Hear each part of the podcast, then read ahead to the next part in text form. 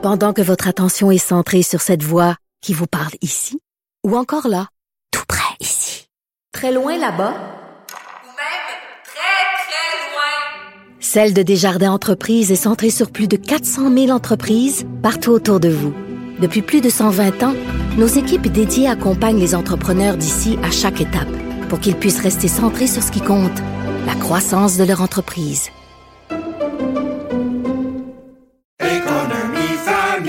Ici Ricardo. Et Émilie, marchand d'IGA. On a envie de vous inspirer à bien manger. À moins de 5 la portion. Suffit de repérer les produits valeurs sûres et de les cuisiner avec une de nos recettes. Les valeurs sûres, c'est bien pensé, hein? Bien sûr! Détails sur IGA.net.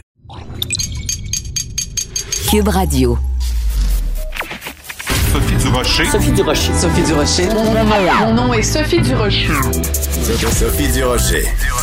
Des opinions éclairantes qui font la différence. Radio. Bonjour tout le monde, bon vendredi, j'espère que vous allez bien. On a pu voir au cours des dernières heures les toutes premières images de la bande-annonce du film Arlette, réalisé par Marie-Lou Wolfe sur un scénario et des dialogues de Marie Vien. Et pourquoi je vous en parle? Ben, parce qu'il y a Marie-Pierre Morin qui joue le rôle principal de ce film-là, Arlette, qui se déroule dans le milieu politique. Le film prend l'affiche le 5 août et ça va être cette journée-là, le 5 août 2022, où on va voir si le public québécois donne sa réhabilitation, sa rédemption, son pardon ultime à Marie-Pierre Morin, qui a vraiment vécu une sorte de chemin de croix. Elle est montée très haut, elle est descendue très bas, et euh, il y a toutes sortes de métaphores religieuses qu'on pourrait utiliser. Elle a dit son mea culpa, mea culpa, mea maxima culpa. Le 5 août, on va savoir si les Québécois lui donnent l'absolution.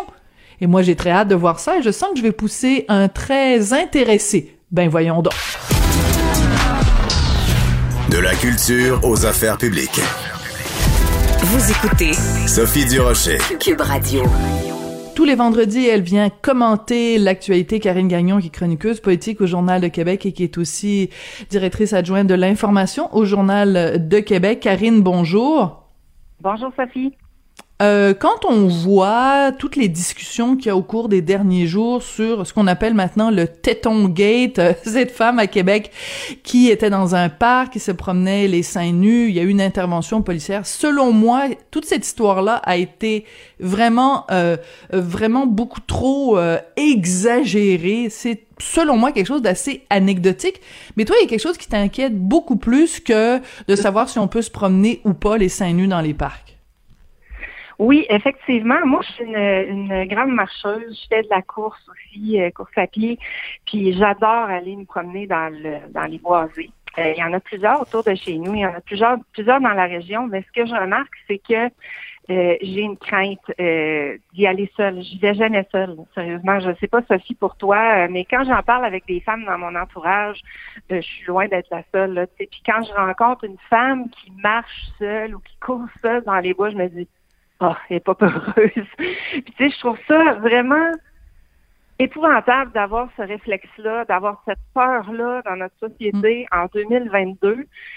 Euh, tu sais, ça existe encore, ça existe depuis que je suis tout petite. Euh, j'ai grandi, ça n'a pas changé. Puis je pense que ça va toujours exister, malheureusement, cette crainte-là. Bon, parce qu'on est euh, moins forte euh, physiquement que euh, les agressions, bon, c'est souvent des hommes, vont souvent s'en prendre à des femmes, évidemment, et euh, dans des, des coins euh, plus isolés, comme des boisés, des sentiers, euh, bon, en montagne et tout ça, ben c'est sûr que quand notre imagination s'emballe, là, ben, moi, j'aurais juste pas de fun là, à, à, marcher ou à courir seul. Je vais juste imaginer qu'il y a quelqu'un qui va sortir derrière moi pour m'attaquer.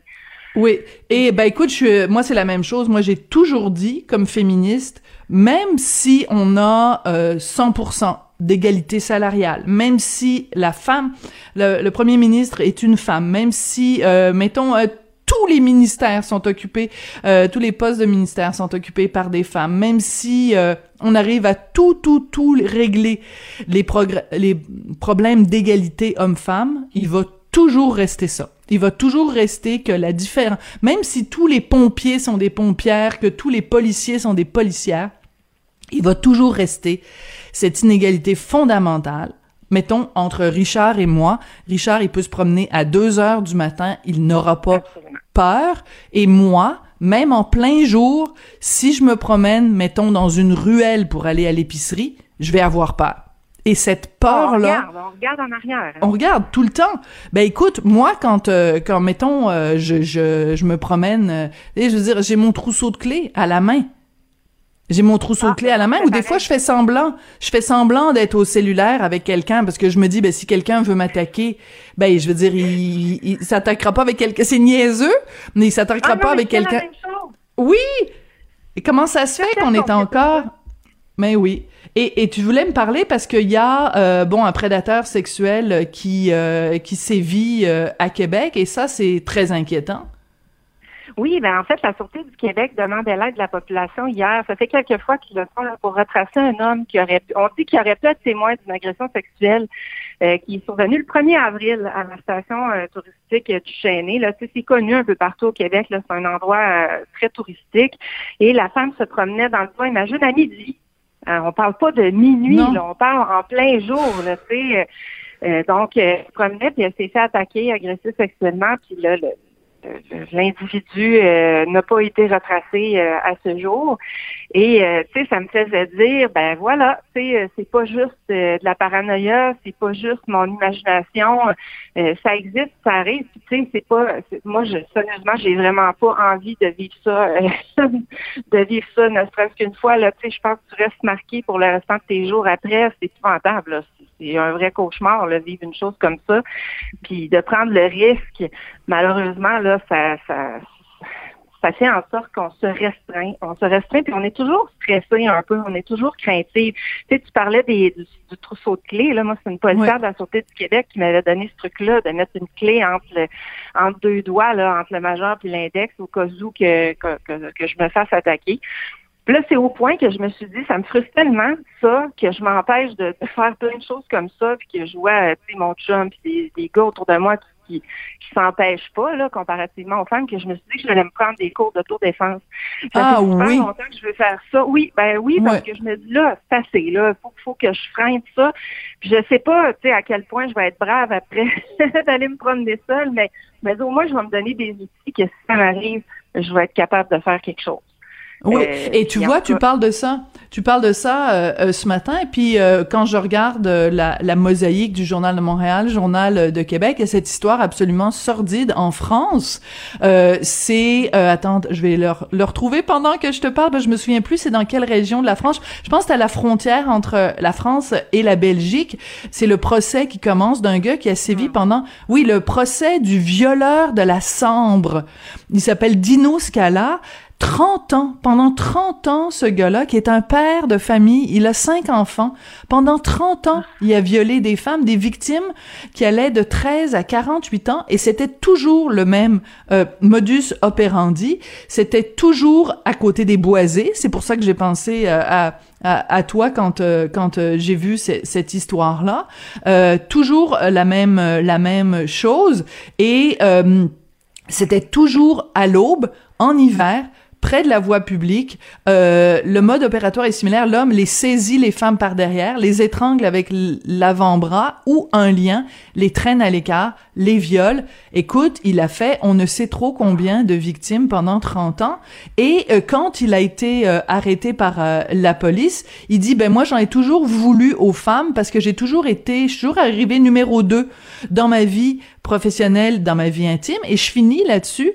Karine, il dit euh, selon des experts psychologiques, sa jouissance venait, venait plus de la domination d'autrui que de l'acte sexuel. Et, et on le dit souvent, Ah. hein, les gens, les spécialistes en agression sexuelle le disent, c'est pas un, c'est pas un crime sexuel à la rigueur, c'est un crime de pouvoir, le viol. Ah, c'est épouvantable. Puis là, tu sais, tu dis, lui, il a sévi pendant toutes ces années-là. C'est clair que la personne qui a fait l'agression, là, à Duchesnay, là, euh, est encore en liberté. Donc, euh, tu sais, c'est Ouais. ça qui recommence, là. Tu sais, ça s'arrête pas après une agression, souvent, là. C'est, tu sais, c'est, c'est, euh, c'est des gestes répétitifs. Ça se passe sur plusieurs années. Fait que, en tout cas, j'espère qu'ils vont le retrouver. Mais, tu sais, tout Mais ça pour dire que c'est, c'est Mhm. vraiment frustrant. Oui, c'est frustrant. Puis tu vois, il y a peut-être euh, des, des gens qui nous écoutent en ce moment, toutes les deux, des gars qui euh, qui prennent conscience. Et c'est important de parler de ce dont on parle aujourd'hui, Karine, de, de de faire réaliser à tout le monde que on aura beau avoir fait tous les progrès, on avoir beau, tu sais, mettons les femmes d'affaires, euh, tu sais, je veux dire, on aura beau, nous, comme femmes, prendre notre place partout, partout dans toutes les sphères de la société. Le jour où on va vraiment pouvoir dire on est dans, on vit dans une société égalitaire, c'est le jour où on n'aura plus peur. Le jour où on n'aura plus peur, là, on va avoir gagné quelque chose. Mais tant qu'il y a encore cette, cette peur-là, euh, tu sais, je veux dire, moi, j'ai, deux belles filles, puis j'ai un fils, ben, je m'inquiète pour mes deux belles filles, puis je sais que mon fils, il va avoir plus un sentiment de sécurité que mes deux belles filles de 23 puis de 26 ans. Et ça, c'est, très triste. Oui, puis quand on en parle avec des gars, on leur fait réaliser cette crainte-là parce qu'eux l'ont pas, euh, ils, ils la ressentent pas, puis ils pensent pas à ça ils n'ont pas cette euh, ce réflexe-là toujours de, de, regarder derrière leur épaule. Puis, tu sais, nous autres, on l'a, je pense pas être la seule, là. non, non, on, mais non. vérifie tout le temps un peu nos arrières. Et puis, ça leur fait réaliser qu'effectivement, c'est injuste. Puis, je vois pas le bout, moi, de ça, là. Je, je vois pas euh, à quel moment, tu sais, à moins qu'on se dise tout, euh, on, on, y va, on les investit, les boisés, mais je vois pas comment ça peut se faire dans la réalité, là, dans le concret. Oui, puis il faudrait investir les boisés, les ruelles. Ouais. écoute, c'est c'est c'est ben écoute même, je te dirais simplement euh, quand il euh, y a des, des gens qui doivent faire euh, des, des, des, des employés de service là, le câble, l'électricité, le téléphone, peu importe là, quand il y a quelqu'un qui doit venir à la maison, qui doit venir pour installer quelque chose ou faire des travaux dans la maison, moi je, je suis jamais toute seule. Je demande Ah, non, toujours, non, toujours à, à, à Richard d'être là. Il est hors de question que je me retrouve toute seule avec un, avec un homme dans, dans ma maison. Je ne me sens jamais Ah. en sécurité. Donc, Richard est tout le temps là. Ben moi, d'autant plus qu'on a vécu euh, une anecdote pas très pas très drôle quand j'étais petite, très petite. Euh, ma mère était à la maison sur la rive sud de Québec, puis il y a un individu qui faisait des agressions sexuelles dans le quartier. Euh, et imagine-toi, il est entré chez chez nous en disant qu'il venait vérifier l'électricité. Oui, il est descendu avec ma mère en la tenant par le bras et c'est moi qui l'ai sauvé. J'avais quatre ans. J'ai- J'avais envie de pipi. J'ai frappé dans la porte comme une déchaînée parce qu'il l'avait barrée. Et puis là, euh, il a eu peur, euh, évidemment. Mon petit frère s'est réveillé parce que je connais. Et là, euh, ma mère a pu s'en sortir comme ça parce qu'elle y aurait pensé, c'est sûr, là, il y en avait fait vraiment plusieurs agressions. Alors, tu vois, même pour des gens qui viennent chez nous, moi aussi, j'ai- cette crainte-là. Puis je sais que ça se peut et que ça arrive. Alors, je pense qu'il faut être, être prudente là-dessus aussi, malheureusement. Karine, je capote. Mais je veux dire, ta mère devait être complètement euh, traumatisée, puis euh, toi, tu- Complètement. du, du haut de tes quatre ans, t'as dû aussi avoir le cœur qui, te- qui, te, qui se démenait? Ben moi, c'est après, tu sais, que j'ai réalisé plus tard, parce que sur le coup, je rien, j'ai rien vu aller. Là. Moi, je l'ai sauvé euh, comme ça, là, parce que je suis arrivée par hasard. Là, tu sais, des fois, la vie fait bien les choses. Ben là, cette fois-là, euh, ça a été euh, vraiment un super beau hasard, là, euh, parce que euh, ça, évidemment, lui, il pouvait pas continuer avec le bébé qui pleurait, l'enfant qui vargeait dans la porte. Euh, Ah. Il dit euh, non, ça, ça marchera pas. Fait que, Incroyable. ouais, l'a Eh, quelle histoire. Eh Ouais, oui, quelle même. histoire. Ben écoute, euh, bravo d'avoir sau- sauvé ta maman à l'âge de 4 ans. Euh, on, on, on en parle de, de cette façon-là, mais c'est vraiment c'est un drame euh, épouvantable. Ben écoute, Ah. Je, je, je, je sens que même toutes ces années euh, plus tard, c'était encore euh, euh, traumatisé et ébranlé de ça. Et ta maman, j'imagine aussi. Euh, quelle histoire. Désolée de passer à un autre sujet, Karine, mais ça va pas bien. L'économie va pas bien. C'est très inquiétant ce qui se passe pour le portefeuille des Québécois, surtout avec notre niveau d'endettement. On, on se prépare à des lendemains assez difficiles. Oui, ben tu sais, la Banque du Canada, bon, déjà le taux d'inflation qui a été relevé, euh, tu sais, on, on a des signes comme quoi l'économie, là, ça va vraiment moins bien.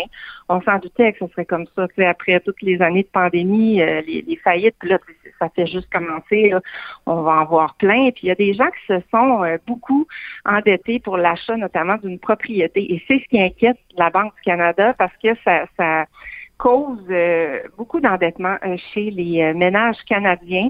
Euh, tu sais, dans certains cas, là, les gens ont dit que euh, ont payé leur propriété 50% de plus en moyenne depuis le début de la crise sanitaire, entre autres en banlieue de Toronto puis de Montréal.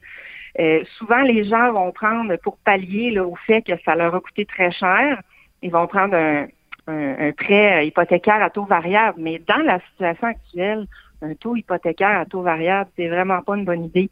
Parce que ça, si les, euh, les taux euh, montent comme euh, on prévoit que ça va se passer, Mhm. ben là, à ce moment-là, les gens, ça va leur coûter vraiment plus cher à chaque mois parce que euh, leur taux euh, va augmenter. Euh, tandis que quand c'est un taux fixe, ben ça bouge pas pour le nombre d'années euh, pour lequel on l'a fini.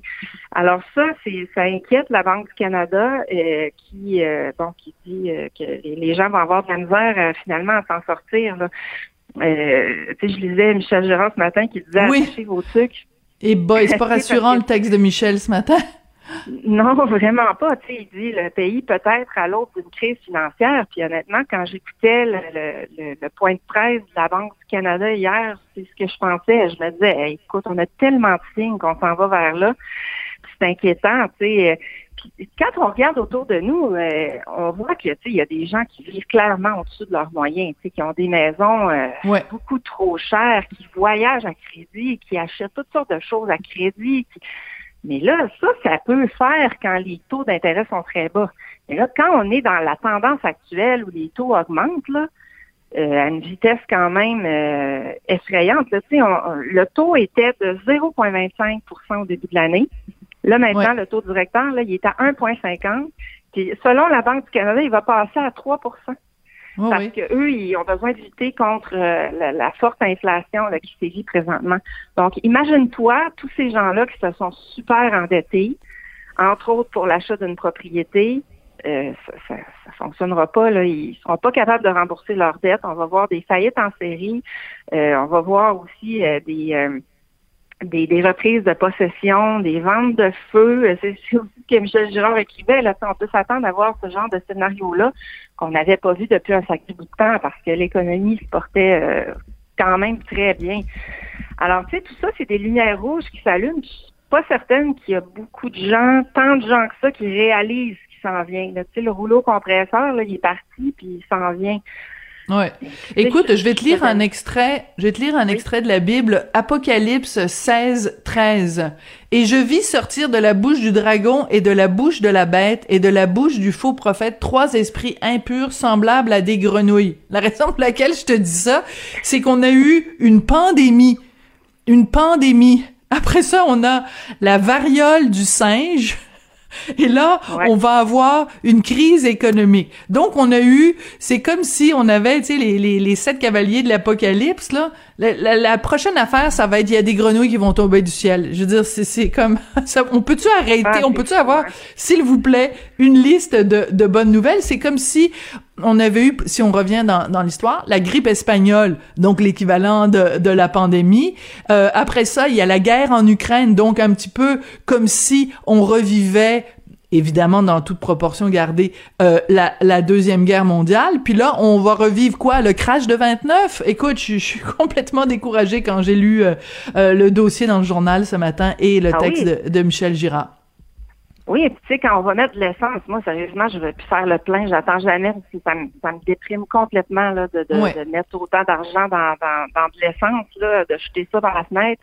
Et puis, tu sais, quand on fait l'épicerie, euh, je veux dire, tout augmente, nos salaires suivent pas, évidemment. Là. On bien beau euh, avoir des bons revenus, euh, bien vivre, euh, bien gagner notre vie, mais à force que tout augmente comme ça, les taux se mettent à, à gonfler, euh, ouf, euh, même ceux qui sont euh, qui, qui ont été prévoyants, là, euh, ça va être difficile. Là, tu sais, ça, ouais on- ça, ça va être de couper dans, dans le gras, puis là, ben, on sait ce que ça fait à ce moment-là. euh, c'est ça, ça, ça, ça- en tout cas, tout se dessine pour une crise euh, financière, puis comme tu dis, on, on a on a vraiment pas envie de ça après ces années ouais de noirceur-là qu'on vient de traverser, là, où on s'est isolé, puis on ne sait pas non plus ce qui nous attend euh, à l'automne, là, quand on regarde ce qui se passe en Europe, on ne sait plus trop. bon je t'arrête tout de suite parce que là je hein?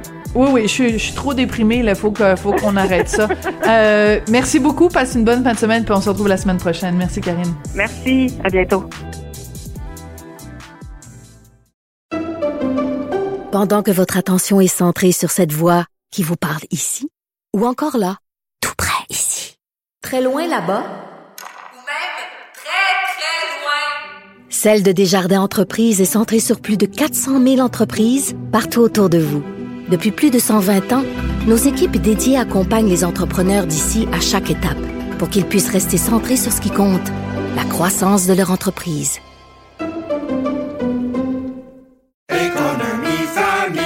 Ici Ricardo. Et Émilie, marchand d'IGA. On a envie de vous inspirer à bien manger. À moins de 5 la portion. Suffit de repérer les produits valeurs sûres et de les cuisiner avec une de nos recettes. Les valeurs sûres, c'est bien pensé, hein? Bien sûr! Détails sur IGA.net. Vous vous demandez si les plantes ressentent de la douleur? Ou encore, comment est-ce que les daltoniens voient le monde? Le balado en cinq minutes est pour vous. Explorez la science, l'actualité et l'histoire en un temps record. La Feu, en collaboration avec le gouvernement du Québec, est fière de propulser la série Balado en cinq minutes. Ne laissez pas les questions sans réponse plus longtemps. En cinq minutes, disponible sur l'application et le site cubradio.ca. Sophie Durocher. Une femme distinguée qui distingue le vrai du faux. Vous écoutez Sophie Durocher. C'est vraiment un cri du cœur qui est publié dans le Journal de Montréal, le Journal de Québec, dans la section Faites la différence, une lettre écrite par différents euh, psychologues. Euh, ça s'intitule, cette lettre-là, Les psychologues dans le réseau, un luxe pour le ministre Carman. On va parler tout ça avec euh, une des signataires de la lettre, Karine Gauthier, qui est psychologue, neuropsychologue et présidente de la Coalition des psychologues du réseau public québécois. Madame Gauthier, bonjour. Bonjour. Quand je dis que c'est un cri du cœur, euh, c'est que essentiellement vous dites écoutez, il y a des besoins criants euh, dans le réseau, on n'est pas capable de répondre à ce besoin criant. Et vous expliquez que, en fait, vous avez fait différentes représentations auprès du ministre euh, Lionel Carman et qu'il les a ignorées. Êtes-vous euh, exaspéré, découragé ou très très très en colère ou toutes ces réponses? euh, ouais, pas mal toutes ces réponses. Ça, ça varie d'un moment à l'autre, mais une chose est sûre, c'est que c'est qu'on va pas lâcher. Ça, c'est sûr. À, à, notre assemblée générale, euh, on est on est presque 1300 membres, hein, la coalition de psychologues, de neuropsychologues. On a voté à 99% de mettre en place des moyens de pression de façon graduelle. On est très, comme on dit, on est on a été patient.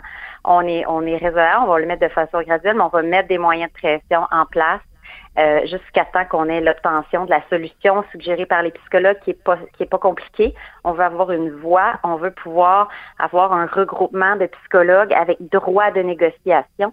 Puis ça, on peut pas le faire avec le Conseil du Trésor, là, un syndicat de psychologues, pour pouvoir vraiment présenter les, les, les enjeux que, que qui, qui se passe présentement. En, en, fait, il y a un exode énorme des psychologues vers le privé. Puis si on n'arrête pas ça, bientôt c'est l'extinction de la profession dans le réseau euh, dans le réseau public. Donc c'est excessivement grave comme Donc c'est le but euh, de, nos démarches depuis plus de trois ans. Des, démarches là, euh, euh, je dirais intenses. Beaucoup beaucoup de rencontres, beaucoup beaucoup de courriels, beaucoup de mémoires, de calculs, de sondages. On a fait tout ce qu'ils nous ont demandé vraiment pour présenter d'une façon très claire la situation, puis très claire les solutions qui, qui, à mon sens et au sens des psychologues, sautent aux yeux. Bon, alors dans votre lettre, qui est très bien écrite, qui est très claire, euh, vous affirmez, et même le, le, le, ministère de la Santé fait le même euh, constat, euh, il manque 40% de psychologues dans le réseau. On parle évidemment ici du public, hein, on parle de toute la discussion qu'on a en ce oui. moment, c'est dans le public, donc euh, des gens rémunérés par l'État pour euh, le réseau public. Il manque 40% des psychologues dont on aurait besoin euh, au cours des, des, des, des prochaines deux années. quand on oui, quand on regarde le portrait actuel, c'est quoi les besoins? Mettons, combien de, de personnes auraient besoin d'un psychologue et n'ont pas accès à un psychologue dans le réseau public? Oh, euh, c'est beaucoup. Vraiment, là, euh, euh, il y, a beaucoup de gens, puis c'est dur de mettre un chiffre parce que ce qu'on entend avec les témoignages qu'on a à la coalition de la population, puis tout ça, c'est que les gens, comme ils savent que si tu veux un psychologue, c'est presque impossible dans le réseau, ils se mettent plus sur les listes d'attente. C'est pas ce qu'on recommande, là. On, recommande aux gens de se mettre sur les listes d'attente au moins, pour avoir un jour, éventuellement, peut-être des services. Donc, euh, c'est énormément de gens, mais on peut pas mettre un chiffre puisqu'il y a des gens, euh, mais il faudrait faire un sondage, honnêtement, là, peut-être léger, léger ou quelque chose comme ça, pour vraiment aller chercher les gens dans leur maison savoir, OK, vous, est-ce que vous, vous, vous, vous, avez un besoin, puis est-ce que votre médecin vous a dit que vous avez un besoin d'aller voir un psychologue, puis vous avez juste comme pas fait la démarche parce que vous savez que c'est presque impossible qu'il en reste presque plus, parce que c'est ça qu'on se fait dire. En plus euh, des gens qui sont sur les listes d'attente, mais nous, ce qu'on voit comme sur le terrain, c'est des gens souvent qui attendent là. Euh, euh, vraiment longtemps, là, six mois, euh, un an, deux ans, des fois plus. Si on parle dans les écoles, il y a beaucoup d'écoles qui n'ont pas de psychologue. Donc, l'attente à ce qu'on tue, là, tu sais, dans le sens, c'est comme, mm. ben, il n'y a pas de psychologue. Il y a des parents qui continuent puis qui, qui, euh, qui, qui vont à la, au centre de service scolaire, puis ça, mais la plupart, ils n'ont pas de service, ces, ces, ces jeunes-là. Fait que, à la DPJ, c'est la même chose. DPJ aussi, euh, c'est très rare. Il y a presque plus de psychologues, donc c'est rare, même si les jeunes euh, vont demander, la famille va demander euh, pour une psychothérapie, pour une évaluation psychologique, pour voir si c'est un TDAH, le fait qu'il qui, qui, qui, qui, agit de cette façon-là, quoi que ce soit, ou d'autres choses, ben là, c'est très difficile à obtenir et c'est c'est grave parce que c'est les, les, gens qui en ont vraiment le plus besoin, là, des, des, des jeunes qui, qui qui n'ont pas les ressources pour euh, pour aller en privé ou qui ont des problématiques qui, qui font en sorte qu'ils ont vraiment besoin d'un psychologue dans dans un hôpital, dans une école, dans un CLSC, dans euh, à la DPJ par exemple. Alors, ce serait quoi la solution? Est-ce que la raison pour laquelle il y a si peu de gens, c'est que en fait, en effet, il y a beaucoup de euh, gens, de psychologues qui travaillaient pour euh, le réseau public et qui, devant les conditions de travail, ont décidé de quitter puis aller au privé. Donc, pour les garder, on fait quoi? On augmente les salaires, on, on améliore les conditions de travail, on les respecte plus qu'on les respecte en ce moment, on organise mieux le système de santé. C'est quoi la solution?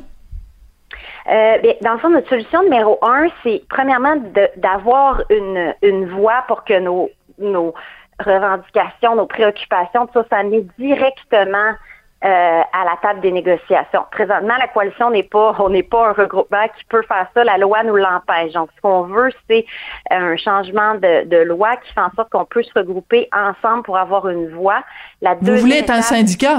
Vous voulez être un syndicat, le syndicat des, des, psychologues du, du service public? C'est ça que les psychologues veulent, ouais. Avoir un, un syndicat dédié aux psychologues c'est ça que c'est ça qui est sorti comme comme solution finalement parce qu'avec la structure actuelle c'est pas une question de de, de, de, de, de compétences des syndicats ou quoi que ce soit c'est qu'on est regroupé avec plus d'une centaine de corps d'emploi on est la seule profession qui vraiment c'est une pénurie artificielle c'est-à-dire qu'il y a plein il y a beaucoup de psychologues qui sont tous en privé donc c'est pas une vraie pénurie dans le réseau il y a, il y a le ratio de psychologues au, Québec est le plus élevé en Amérique du Nord donc, ah il y a oui? beaucoup de psychologues oui, oui. Par habitant, on a, on a le plus grand ratio euh, de psychologues par habitant. Ouais. Donc, il y a beaucoup, mais la vaste, vaste, vaste majorité travaille en privé. Puis, on a fait des, des, des graphiques là, avec les avec les rapports annuels de l'Ordre des psychologues. Là. Il y a une augmentation de presque 600 psychologues de plus dans les neuf dernières années qui sont juste en privé. Puis, on a au moins presque 350 de moins euh, qui sont dans le réseau, dans nos hôpitaux, nos CLSC, nos écoles, la DPJ, tout ça, euh, les cégeps. Euh, donc, il y a vraiment une tendance marquée vers vers le, le, privé. donc, les, les, solutions, c'est premièrement d'avoir un regroupement, un syndicat de psychologues et après augmenter le salaire pour que l'écart qui est rendu à plus de 40% avec le privé, incluant tous les avantages sociaux, la retraite, les congés de maladie, tout ça, puis toutes les dépenses euh, du privé et toutes les heures non rémunérées du privé. C'est un calcul très, très sérieux avec les rapports d'impôts et tout ça. Donc là, on est rendu avec un écart de plus de 40% euh, Donc, c'est majeur. Moi, je comprends les étudiants. Là, ils terminent, ils voient le 30 après, ils voient le 140 en privé. Là, je veux dire, à un moment donné, ils ont des dettes d'études, ils commencent à travailler, ils ont 30 ans versus leurs amis qui ont commencé vers, plus vers 23 ans, puis tout ça. Donc, euh, donc euh, je les comprends. Puis 75% d'entre eux choisissent euh, le privé. Puis si ça continue comme ça, bien là, on s'en va vers vraiment 100 100 c'est ça. Ce que vous craignez, c'est que quelqu'un, en effet, qui finit avec son diplôme euh, de psychologue, qui a le choix, il y a deux, euh, deux voies qui s'ouvrent devant lui, deux portes. La porte du, du public où on sait que c'est non seulement moins bien payé, mais en plus le, le réseau est tout croche versus l'autre porte où il va être mieux payé, plus respecté, euh, plus ben, des peut-être plus de, de, de, de facilité à exercer son métier ben si tout le monde prend la porte du privé, ben il y aura bientôt il y aura plus, il va manquer une génération complète de, de psychologues au public. Oui, puis ça, ça peut pas arriver. Là. Ça, les conséquences sont beaucoup trop graves parce que les gens qu'on voit, là, puis c'est, puis c'est, c'est oui euh, le statut socio-économique, mais aussi, moi des fois j'ai des parents, les deux sont médecins, mais ils n'ont pas le choix d'être là, là, sont dans un, il arrive quelque chose de grave, sont dans un hôpital.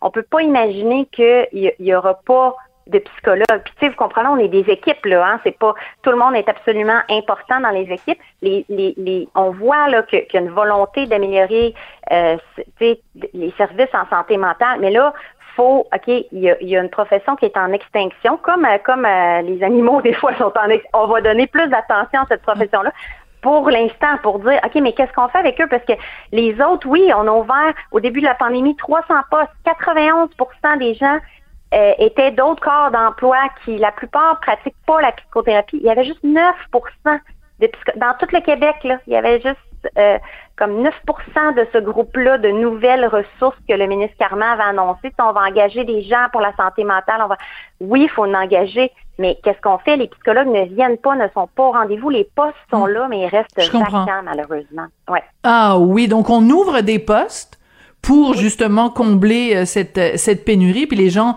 ne postulent pas parce que justement les conditions euh, de travail ou le, le, système lui-même euh, est, euh, est, est, malade et, déficient. J'aime beaucoup votre image de des psychologues du public qui sont une espèce en voie d'extinction. Parlons concrètement des, des, des, conséquences que ça a sur la population quand, mettons, mettons un enfant de 8 ans qui a un problème psychologique, si il se met sur une liste d'attente puis que ça prend trois ans avant qu'il soit capable de voir un psychologue ou un neuropsychologue, qu'est-ce que ça peut avoir conséquence, ce trois ans d'attente, Madame Gauthier? Ça, ça, peut être majeur. Là, si on pense juste, euh, tu sais, je suis une maman aussi, juste aux, effets sur les parents de voir son enfant, tu sais, de, de, son enfant qui va pas bien, mettons, qui, qui fonctionne pas à l'école, qui a des problèmes euh, euh, de comportement, ou qui a des problèmes au niveau social, ou qui se, il se, il se referme sur lui-même. Tu sais, euh, il y a des jeunes de 8 ans là, qui ont des qui ont des dépressions, là, tu sais, puis qui ont même des idéations suicidaires. Puis ça, je veux dire, l'effet sur le jeune est immense, puis peut faire en sorte que ça va devenir de plus en plus complexe et de plus en plus sévère comme problématique, et l'effet sur la famille, sur les parents, sur les frères, les sœurs, en plus, hein, il y a des parents qui vont vraiment, mm. ben, beaucoup de parents là, qui sont excessivement affectés, tu sais, qui, qui sentent que leur enfant va pas bien, mais qui ont pas, je dis, c'est normal, là, à un moment donné, ils peuvent pas euh, faire pas les ressources. neuropsychologique, qui, qui je veux dire, ils sont pas neuropsychologues, ils sont pas psychologues, ils peuvent pas faire de la, la psychothérapie, c'est pas euh, écouter quelqu'un puis donner des conseils, là, pas du tout, là, c'est, c'est vraiment quelque chose qui prend euh, des années d'études à bien maîtriser, puis ça, c'est un acte réservé par la loi, donc euh, on peut pas s'attendre quand l'enfant présente une problématique de santé mentale, ben là, il y a beaucoup de détresse euh, dans l'entourage aussi. Puis chez le jeune, hmm. c'est important d'en parler, oui. Oui, c'est important d'en parler parce qu'on n'en parle pas assez, je pense. Puis le, le, le jeune, lui, ben, la situation peut se chroniciser. Il peut comme commencer à se démotiver, mettons, par rapport à l'école. Puis, tu sais, même jeune, on peut commencer à décrocher de l'école dans le sens que, OK, ben, je fais plus d'efforts, je fais plus, tu sais, on comprend pas qu'est-ce passe, puis on l'aide pas, ben, il peut avoir plein de conséquences ou développer des problèmes, tu sais, de, de, de, plus de comportement, puis ça qui peuvent mener éventuellement plus vers la délinquance, par exemple, ou vers mm-hmm. l'utilisation des substances plus tard. Donc, il y a, il y a vraiment euh, c'est ça, des, des, euh, des, des, effets qui peuvent être, euh, qui peuvent devenir des, un problème comme une boule de neige, dans le fond, qui grossit. oui, c'est ça. Une onde de choc Une onde Ouais, de choc, c'est pas juste le, le jeune lui-même, c'est c'est tout le- toutes les conséquences aussi sur euh, l'entourage. Les chiffres sont, sont terrorisants que vous citez dans votre euh, dans votre lettre que vous avez signée conjointement avec d'autres personnes du milieu euh, des, des, des psychologues du réseau public. Donc, les chiffres que vous donnez sont les suivants augmentation. De 23% des tentatives de suicide chez les adolescentes, 60% des hospitalisations pour les troubles alimentaires, 28% de la consommation d'antidépresseurs chez les jeunes de 14 ans et moins. Euh, Madame Gauthier, si euh, vous aviez euh, Lionel Carman, mettons que Lionel Carman est en train de nous écouter en ce moment, euh, en, en, une minute, vous devez le convaincre, vous lui dites quoi? Donc, c'est vraiment avec ces, ces données-là, euh, il y a des problématiques de santé mentale, ça fait aucun doute, qui sont excessivement sévères. C'est urgent d'agir puis de dire ok qu'est-ce qu'on fait pour aider ces jeunes-là? Puis qu'est-ce qu'on fait pour le traitement de ces troubles-là? Parce qu'il y a, il y a la prévention, le, le support, l'intervention de crise, la gestion de crise, puis il y a le le troisième point, c'est le traitement. Puis là, présentement, c'est dans l'angle mort, c'est dans votre angle mort, M. Carman. Qu'est-ce qu'on fait pour traiter ces jeunes-là, pour pas que ça se répète, pour pas que la tentative de suicide se répète? Oui, il y a le 811, oui, il y a les lignes d'écoute qui sont absolument importantes, oui, il y a l'urgence, oui, il y a les hospitalisations, mais qui va les traiter, qui va faire la psychothérapie pour dire, OK, ça se répète pas? Puis en plus, ça coûte une fortune au Québec. Nous, on a fait notre rapport économique euh, à la demande euh, du gouvernement, puis on a, on a vraiment fait des calculs rigoureux. On pourrait sauver 228 millions par année en incluant l'embauche de 450 psychologues avec une augmentation de 30% de salaire. là. Ça, ça inclut ça dans nos calculs. là. Donc, c'est un Hmm. retour sur l'investissement de 228 millions. Donc, il y a le côté humain que qu'on vient d'expliquer, qui fait en sorte que là, on peut pas laisser ces jeunes-là euh, avec ces, ces problématiques sans les traiter, parce que là, après, ils ont plein d'années devant eux, là. Tu sais, c'est, Ouais. le temps, il y a des fenêtres d'intervention, faut intervenir. Et en plus, si ça, c'est pas suffisant pour convaincre quelqu'un, ben là, on peut regarder l'aspect financier. Ça, ça peut pas, personne peut être contre ça non plus, de dire, OK, ben, on sauverait des millions par année, tu sais, plusieurs centaines de millions euh, par année euh, au On va Québec devoir en se quitter. de- Ouais, on va devoir se quitter là-dessus parce que je vous avais donné une minute, vous en avez pris deux, mais c'est pas grave. Ah, Et- désolée! Non, non, mais je vous taquine parce qu'habituellement, euh, quand on va chez le psychologue puis que le- le- l'heure de consultation est terminée, euh, le psychologue nous regarde droit dans les yeux et nous dit très gentiment, ben c'est tout le temps qu'on avait. Euh, on se voit la semaine prochaine. Donc, je vais être obligée de faire avec vous comme les psychologues font euh, avec nous quand on va euh, les consulter. Rappelez à tout le monde qu'il n'y a aucune honte à consulter euh, euh, un psychologue euh, quand on arrive à en trouver un. Euh, merci beaucoup pour votre plaidoyer pour euh, les psychologues dans le réseau public québécois. Karine Gauthier, merci beaucoup. Je rappelle que vous êtes psychologue, neuropsychologue et présidente de cette fameuse coalition. Et il y a cette lettre dans le journal euh, de ce matin, donc euh, co-signée par plein d'autres intervenants dans le réseau aussi public. Merci beaucoup. Merci, au revoir.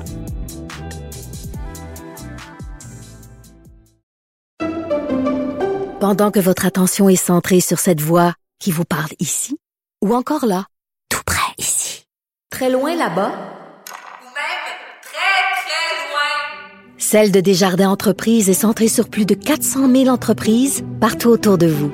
Depuis plus de 120 ans, nos équipes dédiées accompagnent les entrepreneurs d'ici à chaque étape pour qu'ils puissent rester centrés sur ce qui compte, la croissance de leur entreprise.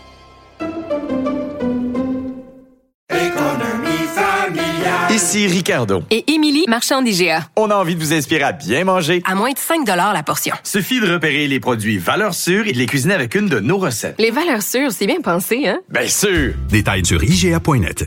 Vous vous demandez si les plantes ressentent de la douleur? Ou encore, comment est-ce que les daltoniens voient le monde?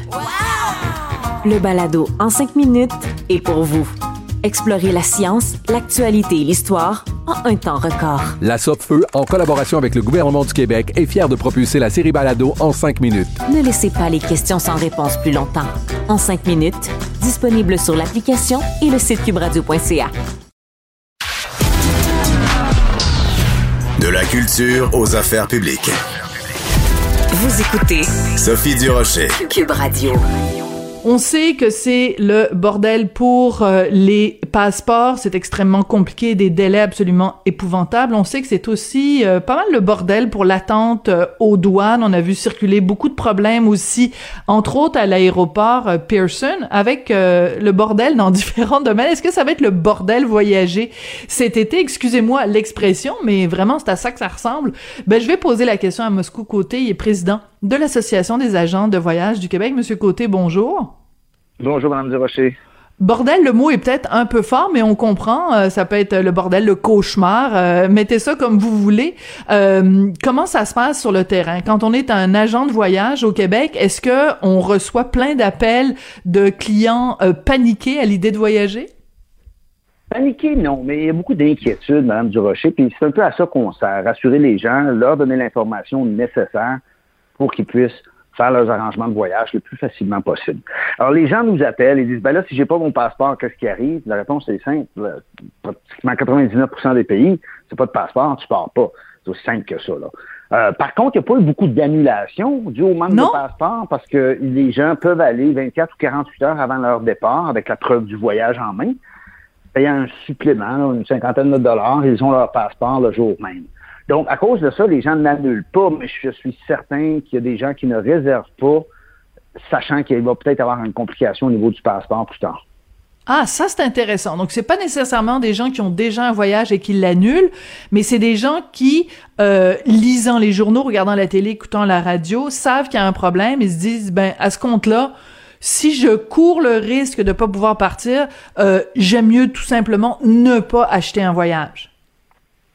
Oui, c'est exact. C'est l'impression qu'on a auprès des voyageurs.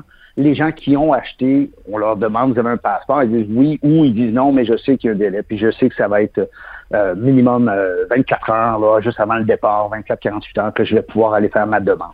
Donc, les gens sont conscients de ça, et ceux qui veulent voyagent quand même. Mais c'est normal de supposer qu'il y a des gens qui ne réservent pas pour le moment quand ils voient tous les, délais attribués au bureau des passeports. D'accord. Ah, donc moi je trouve ça intéressant ce que vous venez de nous dire parce que je ne pensais pas que à cause justement de l'espèce de cauchemar euh, actuel et des délais absolument épouvantables, je ne pensais pas que l'option en effet 24-48 heures en payant un supplément euh, était encore disponible parce que les employés étaient trop débordés et surtout je ne savais pas que ça coûtait si peu que 50 dollars parce que si on a un voyage qui coûte plusieurs milliers de dollars ou plusieurs centaines de dollars 50 dollars pour avoir son, son passeport à la dernière minute, c'est peu finalement. Oui, voilà, c'est ça. Comme vous le disiez, sur un voyage de plusieurs milliers, 50 dollars, veux dire, il n'y a pas personne qui ne réservera pas et qui ne voyagera pas parce qu'il y a 50 dollars serrés. Là. À ce moment-là, je pense qu'il y a peut-être d'autres choses, d'autres dépenses plus prioritaires qui, qui pourraient l'intéresser que le voyage, qui, qui, somme toute, pour la majorité des voyageurs, reste un luxe. Oui, ben non, c'est sûr, c'est pas c'est pas tout le monde euh, qui peut qui peut se, se, payer ça. Ce qui est frustrant quand on regarde ça, Monsieur Côté, c'est quand même le fait que euh, tout ce goulot d'étranglement des passeports, ce goulot d'étranglement qui fait qu'il manque d'employés euh, aux douanes, et donc ces difficultés, ces temps d'attente, ça arrive au moment où tout le monde a le goût de recommencer à voyager parce que ça fait deux ans qu'on en, on en a été privé. Il y a comme une une frustration qui est double. Parce que si ça faisait deux ans qu'on voyageait tout le temps, puis que là, il y avait des désagréments, on se dirait, bon, ben, c'est pas grave, parce que ça fait des années qu'on voyage. Mais là, c'est frustrant. Parce que ça fait deux ans qu'on peut pas voyager. Oui, c'est ça. Ce qui arrive, c'est que au niveau du gouvernement fédéral, les règles COVID s'appliquent toujours. À savoir, on ne peut pas rentrer dans un aéroport canadien si on n'a pas les deux doses de vaccin. Non seulement comme employé, mais comme voyageur même. Euh, ensuite, quand on, je suis passé au, au, euh, complexe Guy Favreau là, cette semaine, puis encore les pancartes, là, les portes de gauche, c'est pour la sortie seulement, les portes de droite, c'est pour l'entrée seulement, avec des, des, des, pancartes qui disent ne rentrez pas si vous avez des symptômes, si vous avez de la fièvre, si vous avez de la toux. C'est exactement comme c'était là euh, au mois de septembre 2021 ou 2020. Il n'y a rien qui a changé par rapport aux règles. Donc, les employés des compagnies aériennes doivent encore être doublement vaccinés. Ça fait que certains employés ne sont pas au poste. Euh, il y a également, dans, la fonction publique, au niveau du bureau des passeports, le télétravail est encore permis. Alors, je comprends pas la logique, là. Est-ce que les gens ont une imprimante à passeport chez eux? J'ose croire que non. mais, mais, mais je vois pas pourquoi parce qu'on regardait les chiffres euh, que le ministère de, de, Pablo Rodriguez a sortis, qui est en charge du bureau des passeports. Il y a plus d'employés en 2022 qu'il y en avait en 2019. Et il y a un peu moins de demandes de passeports. Et quand on le met le même mensuel, c'est pas comme s'il y avait un mois là, qui débordait le nombre de demandes. Donc, comment est-ce peut avoir un délai plus long quand vous avez plus d'employés et un peu moins de demandes que vous aviez en 2019? C'est vraiment un mystère et boule de gomme, celle-là. Ouais, c'est ça. Moi non plus, euh, euh, je la comprends pas. Mais en fait, euh, on euh, quand on était jeune, on se faisait dire les voies du Seigneur sont impénétrables. Je pense qu'on devrait corriger ça puis dire les voies du gouvernement fédéral sont parfois impénétrables aussi. On a juste à penser au système, au système de paye Phoenix qui est qui est un qui est aussi un gros un gros bordel. bon, il faut parler des des files d'attente au comptoir des lignes aériennes, à la sécurité, aux douanes, à l'aéroport Pearson de Toronto. Est-ce que euh, ça signifie que quand on fait une réservation, on doit éviter à tout prix, euh, même ne serait-ce qu'une escale par Toronto parce que c'est trop euh, cauchemardesque? Oui, je suis d'accord avec, avec ça, cet annoncé-là. À, tout prix éviter Pearson si possible, parce que présentement, je veux dire, même dans la dernière semaine du mois de ben, pardon, la première semaine du mois de juin, Air Canada, je disais qu'ils avaient annulé jusqu'à environ 10% de leurs vols, justement à cause des délais et le manque de personnel navigant euh, par rapport à ça. C'est beaucoup moins à Montréal, c'est moins euh, significatif à Montréal. Mais oui, éviter Pearson serait une bonne idée. Également, pour la semaine en cours, là, la semaine suivante, éviter peut-être Paris également, à moins que ce soit la destination finale, parce qu'il y a toujours le risque de grève accru là, en France par rapport aux, transporteurs et aux aéroports. Ah, vous me dites ça, mais moi, je m'en vais à Paris la semaine prochaine. Vous êtes en train de m'annoncer en direct à la radio une très, très, très mauvaise nouvelle, Monsieur Côté.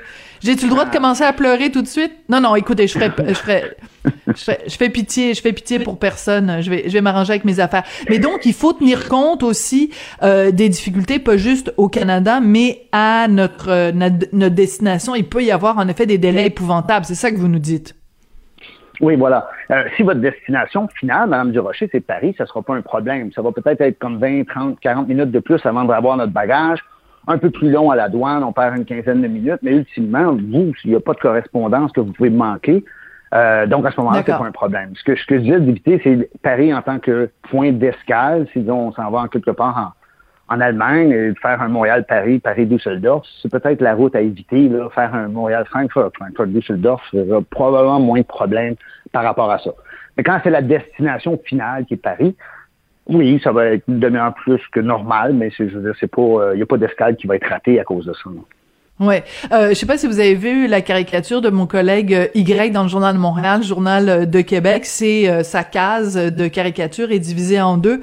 Puis à gauche, c'est une dame qui est prête à partir en vacances parce que ça fait deux ans qu'elle qu'elle est pas partie, donc elle a son bikini qui est prêt et tout ça. enfin, je peux voyager. Et la case de droite, ben elle est sous la pluie dans une, dans une longue, longue, longue liste d'attente pour passer aux douanes c'est un petit peu ça la situation. Oui, ce qui arrive, c'est que pour rentrer au Canada, on doit avoir l'application Arrivcan, de télécharger le formulaire de rempli pour pouvoir présenter le code QR au douanier. Le fait qu'on ne soit plus obligé d'avoir un test avant le retour au Canada, euh, mène certains voyageurs à croire que l'Arrican n'est plus nécessaire non plus, juste la preuve de vaccination. C'est pas le cas. Alors ça, ça crée un retard additionnel au niveau euh, des, contrôles douaniers. Et au-delà de ça, il y a le fait que beaucoup de gens se sont mis à voyager dans les derniers mois et il y a moins de personnel que souhaité. Euh, donc, tout ça mis ensemble, oui, c'est la, la, recette parfaite pour un, euh, un retour un peu moins plaisant qu'on l'aurait espéré. Euh, somme toute, par contre, on est environ au niveau des voyageurs, on est environ à 70 retour ah à la normale ouais, euh, de ce qu'on avait pré-COVID. Oui, il y a des destinations comme euh, Paris, beaucoup de gens y, vont, mais on a cinq jours, cinq vols, pardon, cinq vols par jour présentement, alors qu'on en avait huit en 2019. Donc, vous comprendrez qu'il y a quand même moins de voyageurs. Et une chance, parce que sinon, les délais seraient encore plus longs. Tout à fait. Mais je veux revenir sur euh, Cannes. Euh, ça sert à quoi Arrive-Can? Est-ce que vous le savez? Je veux dire, cette, euh, cette application-là qu'on doit télécharger sur nos, nos téléphones intelligents, euh, qu'on doit remplir dans les 72 heures avant de revenir euh, au Canada, vous nous dites qu'il y a beaucoup de gens qui pensent qu'elle n'est plus nécessaire. Or, elle est extrêmement nécessaire. Mais entre vous et moi, Monsieur Côté, elle sert à quoi? Qui reçoit ces renseignements-là? Qui, vu qu'on n'a plus besoin de, de prouver euh, euh, de faire un test, euh, elle sert à quoi, Arifkan? C'est une très bonne question. La réponse qu'un de mes collègues m'a dit, et là, je vais juste le citer, il me dit qu'au début de la crise, le gouvernement fédéral était perçu comme ils n'ont pas fermé assez vite les frontières et arrêté les vols et ces trucs-là. Donc, Arrivcan sert à rehausser l'image du gouvernement qu'ils font quelque chose de concret pour combattre le COVID. Alors, c'est pour remplir une application sur son téléphone euh, ou jouer un jeu vidéo qui va faire qu'on est plus sécuritaire. Donc, par rapport à ça, ce que ça fait, bon, il faut bien sûr scanner et montrer nos deux preuves de vaccin. Il faut avoir eu les deux vaccins. Ouais. C'est un peu à ça que sert Arrive-Can. Et quand on va le présenter au douanier, si l'Arrive-Can est d'une autre couleur, disant qu'on n'a pas le droit, à ce moment-là, on va être quand même obligé de faire une quarantaine de 14 jours avec un test cinq jours après l'arrivée. C'est ça. Qu'il soit positif ou négatif, il faut rester isolé. Donc, c'est quasiment rendu obligatoire d'abord pour rentrer dans l'aéroport au Canada et prendre un vol pour quitter le Canada, ça prend les vaccins. Mais pour rentrer, si vous n'êtes pas vacciné, il y a toujours deux semaines de quarantaine. C'est toujours les règles fédérales, comme je disais tout à l'heure, qui sont les mêmes qu'on a connues pendant la pandémie, malgré le fait que bon, le gros de la pandémie, ou enfin, les gros des mesures sanitaires sont, sont Et derrière nous. Tous les autres gouvernements, oui, voilà, euh, tous les autres gouvernements les ont laissés tomber, à l'exception du gouvernement fédéral.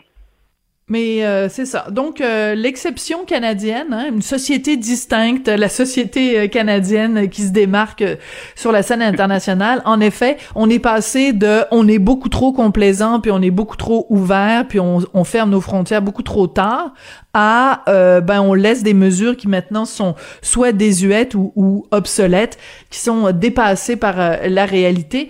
Ben écoutez, on va quand même se souhaiter bon voyage. Je pense que ça reste quand même, même si c'est un luxe, ça fait du bien entre les deux oreilles de continuer à voyager. Puis aussi, il y a plein de gens qui voyagent par, obligation, que ce soit par affaire ou des obligations familiales. Donc euh, c'est c'est important. En tout cas, le, le conseil peut-être, c'est de prendre notre mal en patience, hein, Monsieur Côté?